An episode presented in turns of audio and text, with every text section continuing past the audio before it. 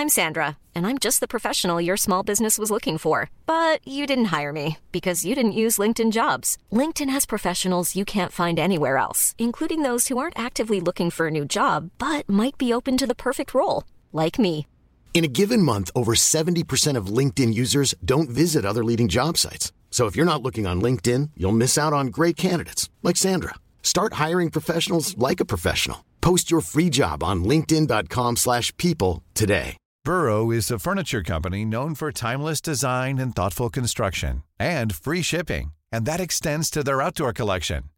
Their outdoor furniture is built to withstand the elements, featuring rust-proof stainless steel hardware, weather-ready teak, and quick-dry foam cushions. For Memorial Day, get 15% off your Burrow purchase at burrow.com slash ACAST and up to 25% off outdoor.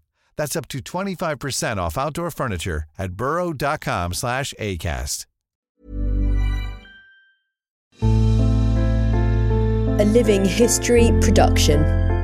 I'm Peter Hart, And I'm Gary Bain. and together we're Pete and Gary's Military History. Podcast.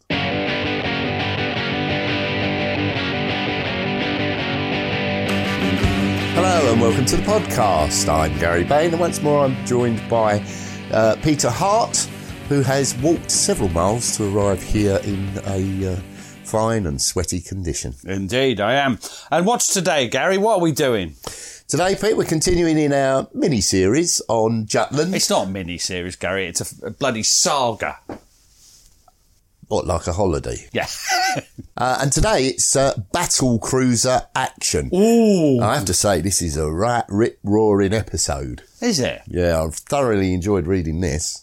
Right. So, uh, so set the scene. Uh, uh, so we- we we've got uh, the, all the shippy things are out there. Uh, what what what's happening? well, by 1330, this is on the thirty first of May. Beatty had disposed his force so that the second battlecruiser squadron lay some two miles to the northeast of the Lion, and the first battlecruiser squadron a distance of well, little tactical significance. Bugger really. all. However, the fifth battle squad, uh, squadron was stationed some five miles north northwest of the Lion, and that is significant. That is significant because he promised not to do that. Uh, however, perhaps, uh, I mean, the, the thing is that, that, that they'd been told, hadn't they? They'd been told by this telegram from the bloody Admiralty that Scheer wasn't out. Yeah, it was very misleading. It all came about by some confusion when a, a Captain Jackson asked the wrong question of room 40. Uh, so he, he got an answer to his question, but they, they assumed that uh, Scheer was uh, safely ensconced in Wilhelmshaven, when in fact all that was there was his uh, his call sign. Yeah. He was very much at sea. Uh, so uh, he, he uh, it's possible Beatty's the, the reason he's let them be so far behind is that he's thinking about the Turk because the, the Grand Fleet's out as well, and they're, they're going to have a rendezvous. Uh, um, and, and he's thinking about the junction with the, with the Grand Fleet. He- He's thinking about that kind of thing. He's thinking about the fact the fifth battle squadron was going to rejoin the uh, the Grand Fleet, and the third battle cruiser squadron, which had been at Scapa Flow improving their gunnery, which they needed to, um, uh, would would rejoin the battle cruiser fleet. So, uh, however, however you dress this up, it's a bit of a bloody error, isn't it? Well, it's a grave error, I think, and uh, it was it would have a, a significant impact on the course of the looming battle. Ahead of Beatty, to the east, was the screen provided by the first light cruiser squadron, while the second and third light cruiser squadrons covered the approaches from the south and southeast. Now, 1358, they're nearing the designated rendezvous point, and uh, Beatty signals the ships to be ready to make a turn at 1415 to the northeast. Uh, that's to move towards a direct junction with the Grand Fleet. Now, what, where, hang on. Uh, what, what, are the, what are the Germans doing? Well, Hipper, uh, who was German, was at this time pursuing a northerly course some 50 miles to the east of Beatty. And as their light cruiser screens were still some 16 miles apart, both admirals were in total ignorance of each other's presence at sea. Yeah, Hipper's in charge of the first scouting group, the, the, the German battle cruisers. Uh, and, and who's in charge of the German high, high seas fleet, who are also at sea? Uh, you've put me on the point. Uh, Admiral Shearer, I presume. That's it. Good old Reinhard Scheer, your favourite, who seems to have been a distant relative of, uh, of Blucher. Oh, by his accent, you mean? Yes. Now, at this moment in the epic drama that was about to unfold, an archetypal strolling player across the world stage. How Shakespearean of you, Gary. Well, it, yeah, but, but it's apt because it was a Danish tramp steamer, Hamlet. the NJ Fjord. Now, that chose this moment to pass midway between the outline scouts of both sides. So you mean they'd have missed each other if it hadn't been for this ship? Well, just before 1400, she was sighted by the German light cruiser Elbing uh, of the second scouting group, and as a matter of course, two destroyers were sent to investigate. Yeah, so what do the British do? Well, at 1410, the Galatea, the flagship of uh, of the first light cruiser squadron, that's the most easterly ship of uh, Beatty's screen, that also sights the NJ Fjord. And what do they do? Well, they too moved to investigate, accompanied by the uh, Phaeton. Oh, I wanted you to say that. As the outer margins of both screens converged on the hapless NJ Fjord, the Galatea was startled to sight the two German destroyers. Uh, realization soon dawned on both sides. I'm going to do German now. Der Tag had finally dawned. the day. Yeah. So, what happens now? Well, immediately the Galatea started to pursue the destroyers. Commodore Alexander Sinclair, who had initially mistaken them for light cruisers, hoisted the signal flag, enemy in sight, at 1418 and submitted a wireless sighting report. 1428, the, the ga- oh, did we mention it was on the 31st of I can't remember. You did. Oh, phew. Uh, the Galatea opens fire, and so you know it's it's after all those years, well, two two and a half years, the, the, the battle's finally coming, isn't it? It's it's commencing. As the German destroyers fell back on the second scouting group, the Elbing returned fire at a range of about 14,000 yards and made her own contact report. So both both admirals, uh, Scheer and Beatty, uh, sorry, She- well, Scheer, Beatty, Hipper, everybody bloody knows. Um, so the Galatea's wireless reports are picked up on the Iron Duke. Uh, and what does what what does Iron what does Jellicoe think? John Jellicoe, the uh, the commander of the Grand Fleet, think? Well, he still believed that the High Seas Fleet was safely tucked up in harbour thanks to the earlier Admiralty signal. Oh! Nevertheless, he realised that something was afoot and immediately ordered the Grand Fleet to raise steam ready to proceed at full speed. Now Beatty, he's on his northeasterly course, uh, so he's heading towards uh, uh, towards Jellicoe. Um, when he receives the message from the Galatea, he gets that about 1420. At 1432, he orders the flag signal to be hoisted for a general change of course to the south-southeast. Now, in doing this, uh, you're probably not aware of this, Gary, but this causes one of the all-time greatest never-ending disputes in the, his, the entire history of the Royal Navy. What goes on? What happens? Why is this so controversial? Well, the moment the signal was hoisted, the Lion turned to the new course accompanied by the 1st Battlecruiser Squadron and the 2nd Battlecruiser Squadron. At the same time, Beatty increased speed, and this is important, to 22 knots. Unfortunately, the 5th Battle Squadron failed to accompany the battle cruisers. So what's gone wrong? Well, in essence, the Barham, that's the flagship of the 5th Battle Squadron, was too far away. It couldn't read the flag signal made by the Lion. Wow. And the super dreadnoughts, they'd been zigzagging, controlled from the Lion by signal flags which had been repeated for them by flashing searchlight from the Tiger. Yeah, that, that, now, these flags are, are they little tiny flags. Well, they, they may have been large, but they couldn't easily be read at a distance of five miles. Five miles is a long way. I'm just thinking that's the distance between here and my ass. Yeah, could I see something if you held it up in your window? Now, it's also vital to understand that they would have been only briefly displayed before being hauled down, which was the sign to execute the order. That's the Royal Navy thing. You put it up and then you do it, whatever it says, when it's pulled down. Now, uh, is there anything else that might be causing visibility problems? Well, the dense smoke that poured from the battle cruisers as they simultaneously raised steam to accommodate the increase in speed. I can see that would that just makes everything worse, or to use a posh word, exacerbate the difficulties of reading them at long range. Uh, uh, but but but surely the, there was the searchlight signals from the the, the, Tiger. Well, yeah, that the Tiger actually confounds the problems by failing to repeat the signal by searchlight. Now, th- in this doubt, who who's the man on the Barham that's in charge? Well, this is Vice Admiral Sir Hugh Evan Thomas. He's in charge of the Fifth Battle Squadron. Now, um, what does he think's happening? It, he, he- Well, he's naturally expecting the fresh signal to be a continuation of the pattern of course changes. Don't forget, they were zigzagging. They'd been following, and uh, the Barham ordered the squadron to turn from their northeasterly course to the northwest at 1432. a zigzag. So yeah. he thinks they're just changing the zigzag. Now, the two elements of Beatty's force thus begin to head in opposite directions. Does that? Does that? So there, the battle cruisers are going that way. Yes. and the others are going exactly the opposite course, and the battle cruisers have also raised speed. Now, what difference? What what is the impact of that?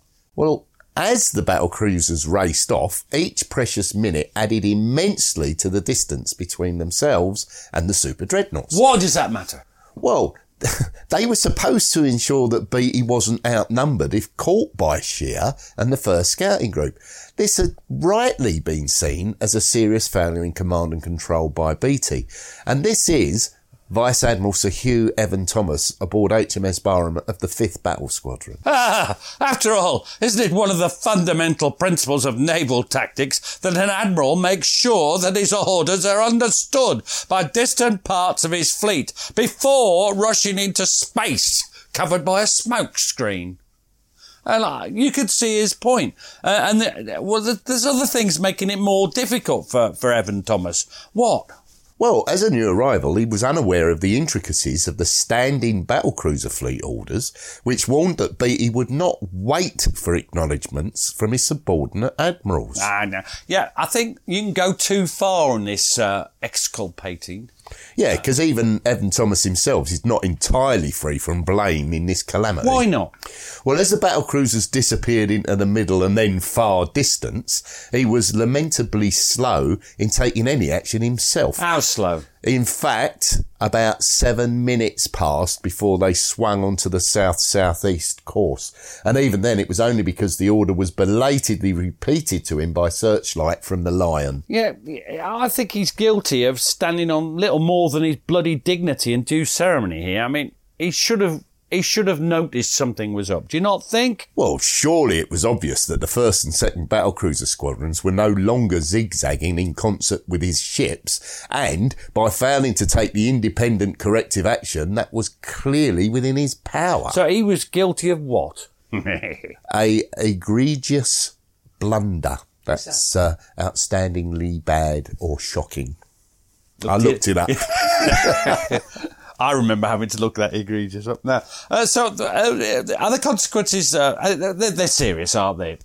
Well, what's happening? The original gap of five miles, which already separated Beatty from Evan Thomas, was overly large for proper close support. Already. So before anything happened, it's too big. Now that gap had opened up to around 10 miles. Now, ten miles. That's from here to Edgware. Yeah, people listening to this might not know any of that. It's 10 miles. Perhaps best to have left it ten miles. Now, at 1435, the Galatea made another report. Urgent. Have sighted large amount of smoke did it- did- as though from a fleet bearing east northeast. Uh, Whoever was over the horizon, the battle cruisers would now have to meet them on their own. Oh, Gary. Dun dun dun. Um, now, uh, Hipper, what's he doing? He, he, well, he doesn't know who he's facing, so he swings round in stages till at 1510 he's st- steering a northwesterly course. So he's also in pursuit of, he's also charging towards uh, Beatty in a sense. Uh, he's in hot pursuit of what he imagines to be his prey. Whoa. As the British, British, as the British, battle cruisers hared off, eventually to be followed by the Fifth Battle Squadron. What are they doing? desperately engaged in cutting corners to try to diminish the gap, there was a lengthy period of calm before the storm that would engulf them. Now, you know, how can this be? Well, sighting reports that the light cruiser screens, that the British and Germans knew that the others' battle cruisers might be at sea, but the sea's a big place, and, and there was a good deal of sailing and and uh, waiting before they could actually see each other. That there's, we're talking miles and miles and miles and miles and miles, miles and miles and miles, aren't we? Yes. Now, an attempt to carry out a seaplane Ooh, did that work? uh, by HMS Engadine failed as the Oh. signalling arrangements broke down and any intelligence gained was lost. Yeah, early days for aerial reconnaissance at sea, I'm afraid. Uh, now the fleets are closing in on each other, and uh, which which uh, the, the, one of the things about the sea is is it can you see both ways equally? No, in this case, the visibility was favourable to Hipper, for it was considerably clearer looking west than it was east. And this is just a thing about being at sea. It's it's a known phenomenon. It's different Phenomenon. Phenomenon. Da, da, da. Now, at Phenomenon. 1520, have you noticed how professional I'm being today? At 1520, Hipper, from his flagship, the Lutzow, caught his first glimpse of the smoke of the approaching British battle cruisers, several minutes before he was sighted by his opposite number on the bridge of the Lion. Now, at first, Hipper doesn't know which way the, the British battle cruisers are going. He doesn't know about their formation. He's not sure exactly who's there. So he, he just basically carries on sailing to clarify the situation. Uh, though he does slow down to 23 knots uh, while he, you know, while he's pondering on this. Uh, so, so what about the British? When do they bloody see that these Germans? Well, at around 1525, Five minutes difference then. the first British sighting reports were made from the New Zealand and Princess Royal. Beatty finally sighted the German battle cruisers from the Lion at about 1530 and immediately ordered his ships back onto an easterly course to close rapidly with the Germans, while at the same time placing himself squarely between Hipper and his base. That's always the aim the British want to get so that they're in between the Germans and homey womey. Now, um, at this time, Hipper, he's seen who it is. He can see the six dark grey British battle cruisers. And he realises that the British are present in greater strength. And he realises, what else does he realise? Well, he's in imminent danger of being cut off. What does he do?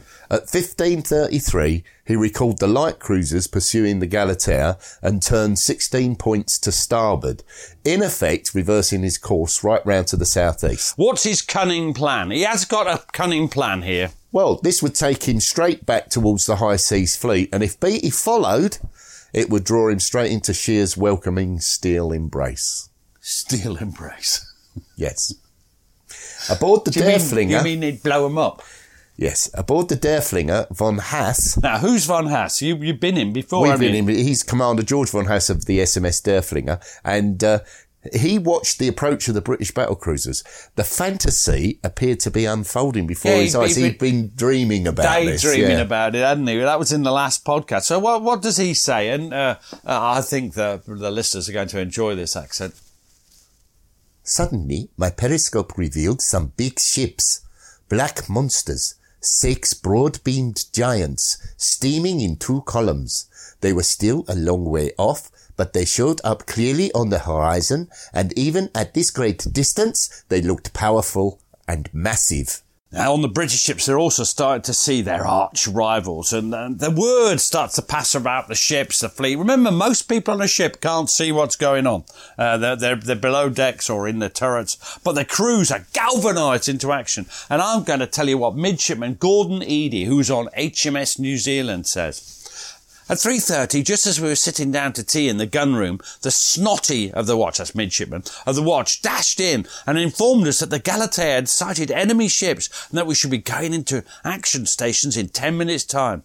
Knowing that this might lead to anything, we made the best of that 10 minutes. Crikey. Oh, stowing, stowing away as much food as possible. They say a Britisher fights best on a full stomach. Then, for the second time in my life, I heard the real action stations call sounded off on the bugle.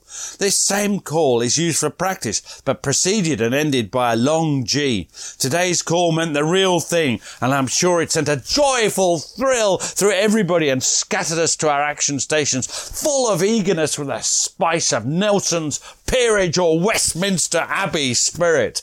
I just had time to grab my Gieves waistcoat from the sea chest and dash below. Wow. So he's quite excited by it. it um, would It you is say- because this is the real thing. Fierce excitement and frenetic activity filled the air. Now, what's the raison d'etre? Would you say, Gary, of the battle cruisers and super dreadnoughts or dreadnoughts, what, what, what's their raison d'etre? Well, I think you're referring to their main armament, which was the 12 inch, 13.5 inch, and 15 inch gun turrets. So not raisin pudding. No.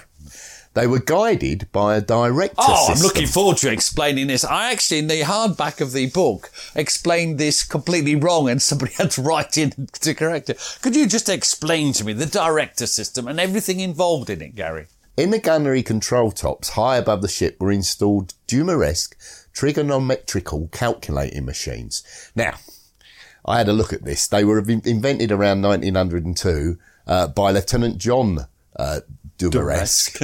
and in essence, it's an analog computer uh, which often worked with the Vickers uh, range clock. And it's it's designed to uh, uh, to work out the deflection and range uh, that, that's required by the guns.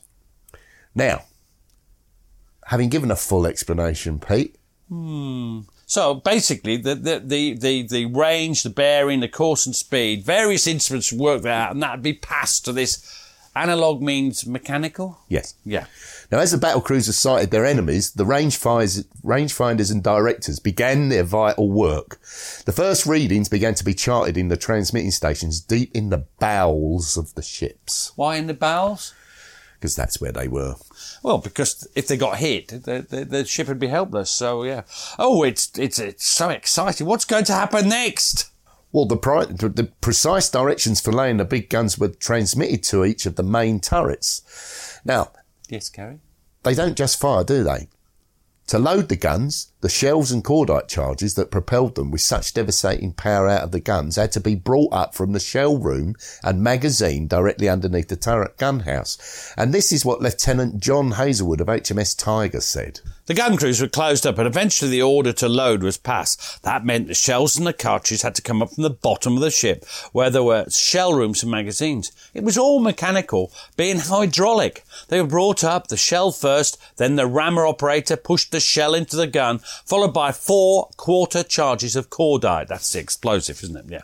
We stayed in this position until the order to bring the guns to the ready was passed. When the guns were brought to the ready, you simply waited for the open fire. We were looking forward to a chance to have a crack at the enemy. We were keen. This was a day we'd been waiting for. Wow. Der Tag. Der Tag again. Now, the Germans were both surprised and relieved that the British Why? had not Why? yet opened fire, for they were only too aware that the 13.5 inch guns of the 1st Battlecruiser Squadron had a far superior range of some 24,000 yards. Compared to what? Well, the German 11 inch and 12 inch guns could only manage between 19,000 and 21,000 yards at the maximum. So that meant there's about 3,000 yards, three, four, three to 4,000 yards, yeah? Yep, the difference in ranges marked a zone during which the British could hit the Germans without any prospect of return fire. This was a missed opportunity. And we'll take a short break.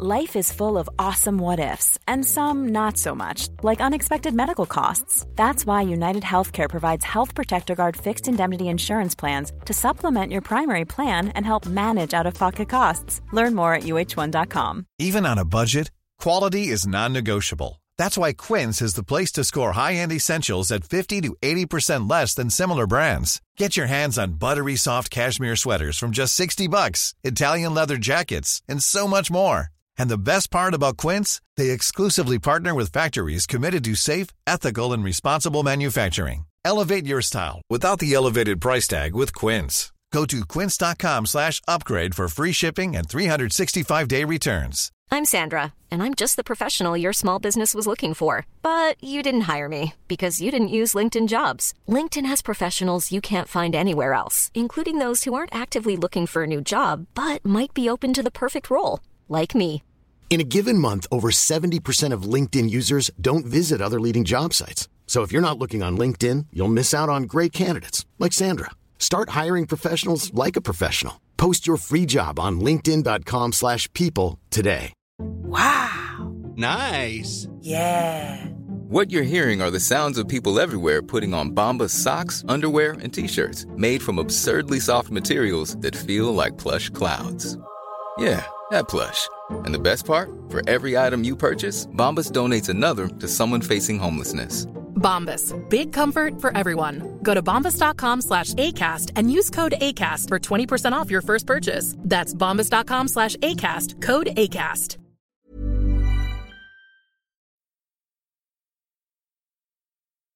There were a number of factors that prevented the British ships from opening fire earlier. Perhaps they didn't want to hurt the Germans.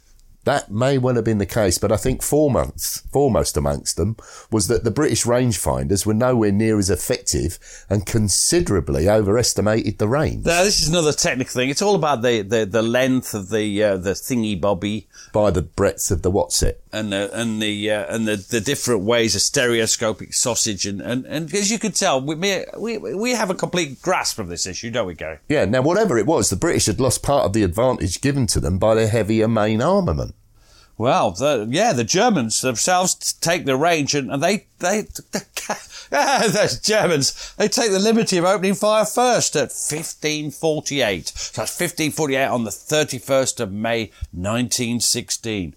Wow. So how are the, how, how, we, so you've got six battle cruisers versus five. How, how does uh, Admiral von Hipper dispose his fire? Well, he orders his battle cruisers to distribute their fire from left to right as they steam to the south. As, right. Okay. So what does that mean in f- effect? Well, the Lutzow fired at Lion, Derflinger at Princess Royal, Seydlitz at Queen Mary, Moltke at Tiger, and the Von der Tann left the New Zealand in peace and fired at the Indefatigable. Now, uh, so what, uh, what, do- what does uh, Beatty order his ships to do? Well, his first two ships to fire at the uh, leading German ship, so that's Lion and Princess Royal firing at the Lutzow, Queen Mary at Derflinger, Tiger at Seydlitz, New Zealand at Moltke, and Indefatigable, Indefatigable at Von der Tann. Wow. Now, so let, us go and have a look at your favourite. Uh, uh, in accordance with Hipper's instruction, Commander von uh, uh, Georg von Hayes, uh, lovely chap, uh, he's firing. Therefore, oh, yeah, yeah, yeah, he's firing at the Princess. So what does he say? All was ready to open fire. The tension increased every second, but I could not yet give the first order to fire. I had to wait for the signal from the flagship. Fifteen thousand!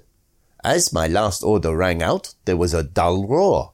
I looked ahead. The Lutzow is firing her first salvo, and immediately the signal, open fire, is hoisted.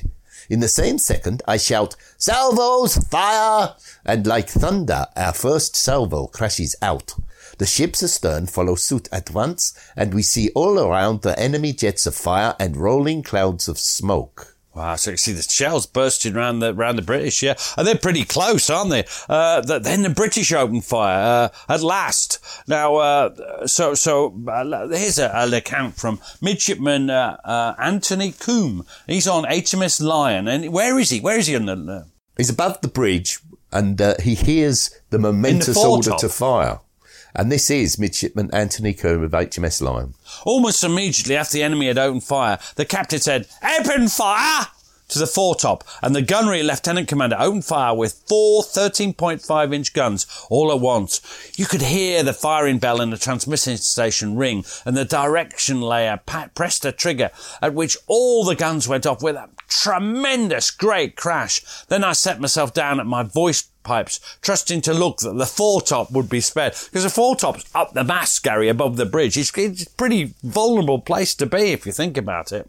All along the British line, the guns finally blazed out. the first German salvos screamed towards their targets.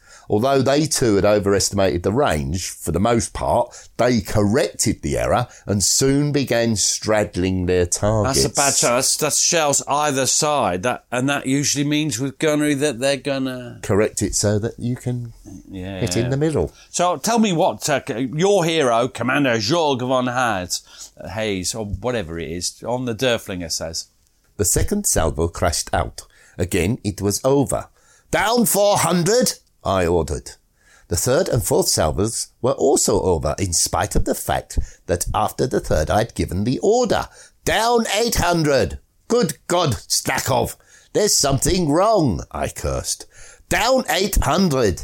It appeared later from the gunnery log that the midshipman had probably not understood the first down 800, or at any rate it had not been acted upon. This time, however, the down 800 was effective. The sixth salvo, fired at 552, straddled. Three splashes over the target, one short. We had meantime reached the range of 11,900 as the elevation clock showed a rate of 200 closing and then 300 closing per minute. We had already been in action four minutes and only now had we straddled our target. That wasn't a very cheering result. Our first rounds had been well over. Yeah, that sort of contradicts what I said. Um, but, but in fact, it is true that the Germans did get on much, much quicker than the British. The Derfflinger has a special, uh, special problem. I want to make it clear that any time in the German ones are also wrong because the Germans are on a different time system. I think there's two hours difference or one hour difference. I'm never sure. Whatever the German mistakes were, they, however, paled into insignificance compared to the massive uncorrected overestimate of the range of the British rangefinders. Yeah, they've got bad visibility conditions. They've got the they've got the smoke drifting across the fleet. Uh, it, it's just bloody awful. Uh, where, where does this smoke come from? Well, the problem with the smoke from the British destroyers was caused as they passed up the engaged side of the British battle cruisers in an attempt to regain their correct station in the screen. because it's all a surprise. So they're in the wrong place, and instead of going, they, they just go up there. So their smoke gets in the way. Um, now there's the, the, the, the there's uh, there's also uh, another problem, and that's we've we've had the distribution of fire. What could go wrong with that? What could go wrong with that? After all, so the distribution it's quite simple. Six v five. What what could go wrong? As at the Battle of Dogger Bank, they'd managed to blunder in their distribution of fire. The orders had been made by signal flags, and once again, not all of the intended recipients had received their orders. Oh! So, whilst Lion and Princess Royal were concentrating on the Lutzow, as ordered, the Queen Mary, instead of taking on the second ship in the German line, the Derfflinger, was firing at the third in line, Uh, the mean- that means the Derfflinger's undisturbed. Uh, and uh, Von Hase, aboard the Derfflinger, realises he's, he's getting a bit of a free ride here, doesn't he? And this is what he says. What astonished me was that so far we had apparently not been hit once. Only quite rarely did a shot stray near us. I observed the gun turrets of our target more closely and established that she was not firing at us. She too was firing at our flagship. I observed the third enemy ship for a moment. By some mistake, we were being left out. I laughed grimly, and now I began to engage our enemy with complete calm, as at gun practice with continually increasing accuracy. That was all because behind uh, the, the the Queen Mary, the Tiger also missed the gunnery distribution uh, signal, and that was aiming at the Seydlitz instead of her opposite number, which she she meant to be aiming at the Moltke. It's all going wrong. Well, to compound that, the New Zealand was firing as intended by BT at the fourth in line. So she too was also firing at Moltke. However, at the back of the line, the Indefatigable and Von der Tann, they're, they're doing what everybody wants them to do. They're firing at each other. That's good. They're right. Now, um, so now um, the Moltke was getting the undivided attention of both the Tiger and the New Zealand, but uh, she she she her, she's firing well and she hits home hard. Um, so so what happens? She's firing at the Tiger, the Moltke. What happens? At around 1554, a series of her shells crashed down on the Tiger, putting both Q and X turrets temporarily out of action and causing considerable damage elsewhere. Uh, She's only got 11 inch shells. Uh, um, they're still big, aren't they? Yeah, and they're still capable of causing the most dreadful wounds. Men were smashed by the explosive blast, maimed by the flying shards, burnt by the searing flames, or gassed by the noxious poisonous fumes. Oh, the, the, the, yeah, it, it's a nasty business. The fight's growing in severity as uh, the battle cruisers are continuing to converge on each other, and and the range closes to 13,000 yards. Now, this is, this is pretty close range. Battle cruisers don't have that much armour. Um, mm, so what happens? In recognition of this, at 1555, Hipper ordered his ships to turn away to the southeast. A couple of minutes later, Beatty also ordered his ships to turn away from their south-southeast course, round by two points to the south. So the, both sides are just turning slightly away from their, their enemies to open out the range a bit. Um, now, um, so what's happening? How are the British doing now? Are we doing any better? Well, in those opening minutes, the British rate of fire was increasing, but only the Queen Mary, widely considered the crack gunnery ship of the battlecruiser fleet, managed to score any hits, as she landed two shells in succession at 1555 and 1557 to leave her mark on the Seydlitz. Now, this is, uh, this is important because the second 13.5 inch shell smashes home and, and knocks out the sea turret, which was amidships on the Seydlitz. Now, this is, a, Remember what had happened at Dogger Bank. Remember they brought in flash control modifications uh, uh, in response to to to, to a, a, disastrous fire that took out two turrets. So what happens now? Off this the same ship. The same ship, Gary. You're right. So what happens? Uh, do, do, do, these things work? What happens? And who are you going to be to tell us? Well, this is Captain zur See Moritz von Egidy of SMS Seydlitz. Oh, I'm just thinking we're going to get a Blucher flavour here. The gunnery central station deep down reported. No answer from C turret. Smoke and gas pouring out of the voice pipes from C turret. That sounded like the time at Dogger Bank. Then it had been C and D turrets. A shell had burst outside, making only a small hole, but a red hot piece of steel had ignited a cartridge, the flash setting fire to 13,000 pounds of cordite.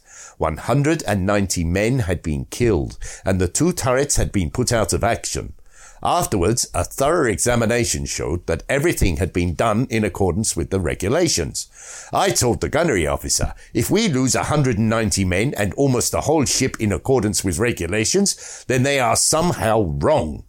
Therefore, we made technical improvements and changed our methods of training as well as the regulations. This time, only one cartridge caught fire. The flash did not reach the magazines, and so we lost only 20 dead or severely burned, and only one turret was put out of action. So still a blow, but it was managed. So it, it worked. Uh, they, they still weren't flash proof, but it was better. It was controlled. Well, the whole ship wasn't put in danger. Yeah. Now, meanwhile, Princess Royal was also beginning to suffer. Ooh, what happened? Just before 1600, she was hit by a series of shells from the Derfflinger. Able seaman James Herford and several other gunners had been ordered to retire from their action stations on the four inch guns to take shelter in the lower deck flats. And this is what able seaman James Herford of HMS Princess Royal says. There were quite a few sailors there, all dancing to mouth organ music. I said to the officer in charge, the shells are dropping all around us, sir. All right, he replied. Get your respirator, there may be gas shells. That's not there. Then all of a sudden we got an armour piercing liquid fire shell in the flat. This is the effect he's talking, not about the real thing. Everything was red hot. I fell to the deck. After a while I heard people moaning. Everything was in darkness, no lights. I came to and put my hands to my head and thought, I'm not dead. My head's still on. then I was picked up by the first aid man. I could walk after a moment or two, and they took me to the sick bay. When I got to the sick bay, there seemed to be a hundred and fifty dead and wounded. Worse than me, I thought. So I walked away and went to the mess deck. Later on, I blacked out. So he was clearly, clearly badly damaged by that. But uh, yeah, you'll notice they think gas shells, liquid fire shells. This is just what the shells are. The, the impact and the fumes. This is what causes the, this sort of phraseology. The Derfflinger's undisturbed target practice was ended after about 10 minutes as the Princess Royal at last began to return her fire. So uh, I, I, now like to think of Von Hase, and now, now, he can watch the shells coming towards him. He'd also dreamed about that in his uh, his previous thing. So what does he say? I again fixed the enemy turrets with my periscope and watched them carefully. I now saw that they were directly trained at us. I made a further discovery which astonished me. With each salvo fired by the enemy, I was able to see distinctly four or five shells coming through the air. They looked like elongated black spots. Gradually they grew bigger and then crash! They were here. They exploded on striking the water or the ship with a terrific roar. After a bit, I could tell from watching the shells whether they would fall short or over, or whether they would do us the honour of a visit. Honour of a visit. Silly old von Hase. Now, for both sides, it was a wild, exhilarating, or in fact terrifying scene, with danger sidling towards them from seemingly every angle. The rate of fire was increasing. At at last, the the lion begins to get the range right. Uh, um, uh, and the, but but then but then but then but then but then but then but then at 1600 the Lutzow uh, struck what could have been a decisive blow in the battle. What what happened, Scary? A 12 inch shell burst on the top of the left gun of Lion's Q turret. So what does it do? What damage is suffered? The blast peeled back the roof and front of the turret as if it was cardboard and The killed or wounded roof? most of the crew. Yeah, the roof of the turret crashed back onto the deck of the injured lion. The now open topped turret caught fire and there was an obvious danger to the whole ship if the fire spread to the magazine. And this is Private Harry Willows, uh, RMLI of HMS Lion. A heavier explosion than usual occurred and dense smoke came down the trunk, stopping progress until we'd shipped our respirators. Two men were brought up from the shell room. Both had been working in the gun house and were badly wounded. They were passed along the mess deck to their medical station. Standing by the magazine door, I heard the officer of the turret give the order, Close magazine doors, Q turret out of action. The corporal and I closed the port magazine door and clipped it up. Well, uh, the, the Royal Marines, Royal Marine Light Infantry, Yeah, the Q turret was manned by the Royal Marines under Major Francis Harvey. He was mortally wounded and had lost both of his legs, but in the last moments of his consciousness, he retained the presence of mind to issue crucial orders to flood the magazine. Harvey was awarded a posthumous Victoria Cross. Yeah, there's some doubt as to which orders were acted upon to close the magazine, but I think the point is that he did issue orders, and and were, I mean, it was a very brave man, very brave action. Uh, so how's the lion doing? Uh, badly damaged, I'd have thought. Yeah, for a moment she staggered out of the line to starboard, possibly exacerbated by a mistake in the handling of the ship.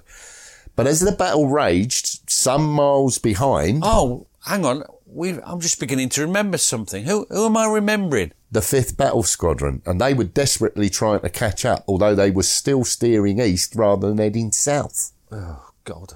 Uh, so, oh, um, can they engage the German battle? Too far away to engage anything.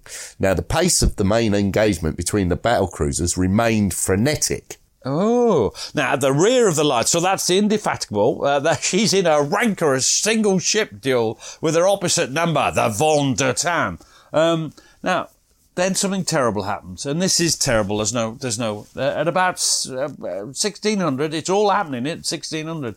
Just, just before it, one of the signallers is uh, is ordered up uh, aloft to clear the the signal flags. Uh, they, what had happened to the signal flags? Well, they'd become entangled around the mast of the ship uh, as it manoeuvred in battle.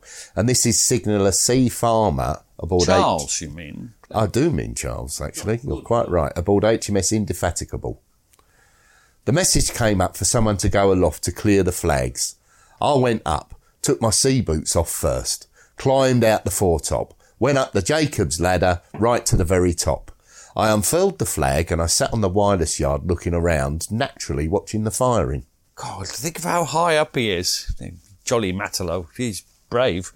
now, that right. What happens? 1602, so just a minute or two later after he's gone up, a shell from the, a salvo from the Von der Tann crashes down onto the Indefatigable. Wow. Um, now, we don't, the, the, it gets confusing now. Uh, accident or design, the Indefatigable shears out of line to starboard. And a few seconds later, what happens, Gary? What happens? Well, she's hit by a second salvo, which provoked a huge explosion. Now, Charlie Farmer, he liked to be called Charlie. Charles Farmer was still aloft, up there on the uh, foretop, when the, this this second batch of 11-inch shells struck. Uh, and he's within the eye of a storm almost, isn't he? And, and what, it's, it's stupendous, it's stupefying, it's unbelievable, the explosion. There's pictures of it, uh, we'll put them up. Uh, so what does Charles Farmer say? There was a terrific explosion aboard the ship. The magazines went. I saw the guns go up in the air just like matchsticks. 12 inch guns they were. Bodies and everything. She was beginning to settle down. Within half a minute, the ship turned right over and she was gone. I was 180 foot up and I was thrown well clear of the ship. Otherwise, I would have been sucked under. I was practically unconscious, turning over really. At last, I came on top of the water. Yeah, he, he, he managed to survive by clinging onto a piece of debris till he's picked up much later. Uh, survivors. So, uh, so uh, I presume there's uh, some more survivors, aren't there? Yeah, there was just one other, Able Seaman Elliot, who had also been in the top. Now, this is the point about naval warfare. If You make get- this point a lot. I do. I do. Sorry, Gary. No, Yes, no, no. It's a it's a really good It- well, point. You, you, you're quite safe on a ship until something goes wrong. And what happens when something goes wrong? It's almost instantane- instantaneous and it's bad, isn't it? The other 1,017 men serving aboard were all killed. The whole ship's company. Not wounded, not crippled, not got a blighty or mentally scarred, just dead. Yeah. And it's so sudden. It must, if you're watching that kind of thing, it, uh, I mean, other ships, you must real, bloody hell, that could happen to us. Anyway, uh, so the, that leaves uh, five aside uh, now. Uh, well, it was six, now there's five. Um, uh, and, and, and the, the, the, the, the firing does settle down. The British do take on the opposite numbers in the line properly. Um, Well, that's often easier said than done in the assorted confusions of a smoke-wreathed battle, Pete. oh no. It's- oh, Now, uh, the initial problems encountered by the British in sorting out their fire distribution is uh, that serious? Well, it'd been an irritant and more uh, symptomatic of a lack of professionalism within the battlecruiser fleet than a significant disturbance to the course of the So events. why, why, why were things going wrong for the British then? What, what is the real reason, in our view? Well, what had proved more serious was the absence during the early stages of the action of the 5th Battle Squadron, left trailing behind and still heading east. So they, they were firing at German light cruisers, but that's irrelevant to any, if you're being rational, any assessment of the course of the main battle. Uh, and and they, they were firing at light cruisers while the Indefatigable was losing its single ship duel with the Moltke. Uh, do you think it would have been different if the 5th Battle Squadron had been in close support? Well, the indefatigable, indefatigable might still have been lost, but it's reasonably certain that Hipper's battle cruisers would have suffered a much more severe pounding as the price for their success. So we can't say We that the know. Indefatigable wouldn't have been hit and blown up anyway. But what we can say is that the they would have damaged the Germans a bloody sight more. They were also very good at gunnery, the 5th Battle Squadron, which will become apparent in future episodes.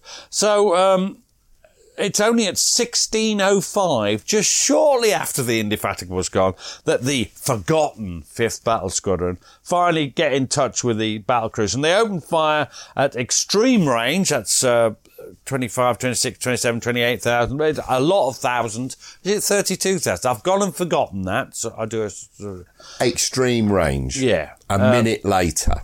and so, so what happens? Who's firing at who there? Well, the Barham and Valiant fired at the Moltke, while the Warspite and Malaya aimed at the Von, uh, Von der Tann.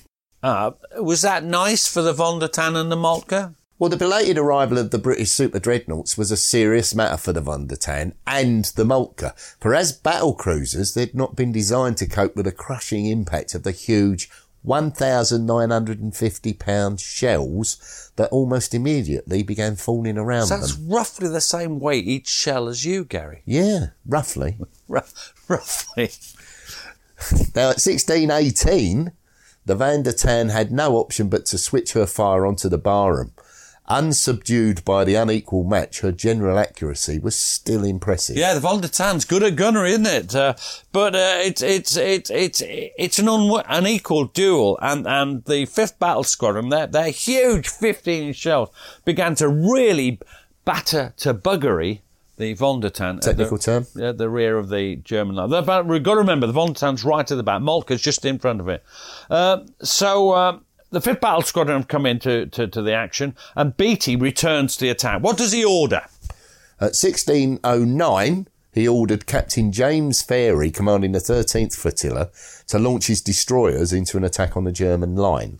And three minutes later, so that's uh, 1612, uh, he uh, turns his battle cruisers two points back to the east. That puts him on a course of what, Gary? Go on, work it out, work it out, come on. South southeast. So he's now once more closing with the Germans. At the same time, Hipper turned two points to the west. Oh, so they're converging again. In fact, they're rapidly co- converging. Uh, so the battle, it's, it's ratcheting up to a new and awful crescendo. I can't explain, Mike. So what happens then? What happens now, Gary? We'll have to wait and see. Cliffhanger.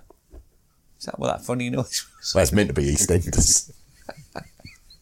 Well, I thought it was brilliant. I can't wait for the next one. Well, I think I think we've always been interested, Jutland. Uh, if people would like to read more, they can find more not in our book. Uh, uh, I've forgotten the name of it, but in my book called Jutland, which came out when you were a little lad in short trousers, Gary.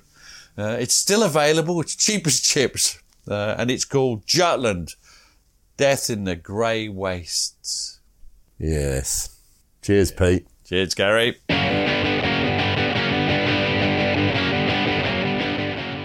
Thanks for listening to the show. Blah, blah, blah. If you'd like to support us, Blah, blah. you can now buy us a coffee. Blah, blah, Visit www.buymeacoffee.com backslash PGMH. Or visit www.blah, blah, blah, blah, blah. And we'd be jolly grateful. Cheers. Thanks for listening. Follow us on Twitter and Facebook to learn more about each episode. And if you'd like to support the podcast, you have a couple of options. You can buy us a coffee at buymeacoffee forward slash PGMH or consider subscribing to the podcast for only £2 per month and get ad free listening and bonus content. You can find links for both on our Facebook and Twitter accounts. Sounds great, doesn't it?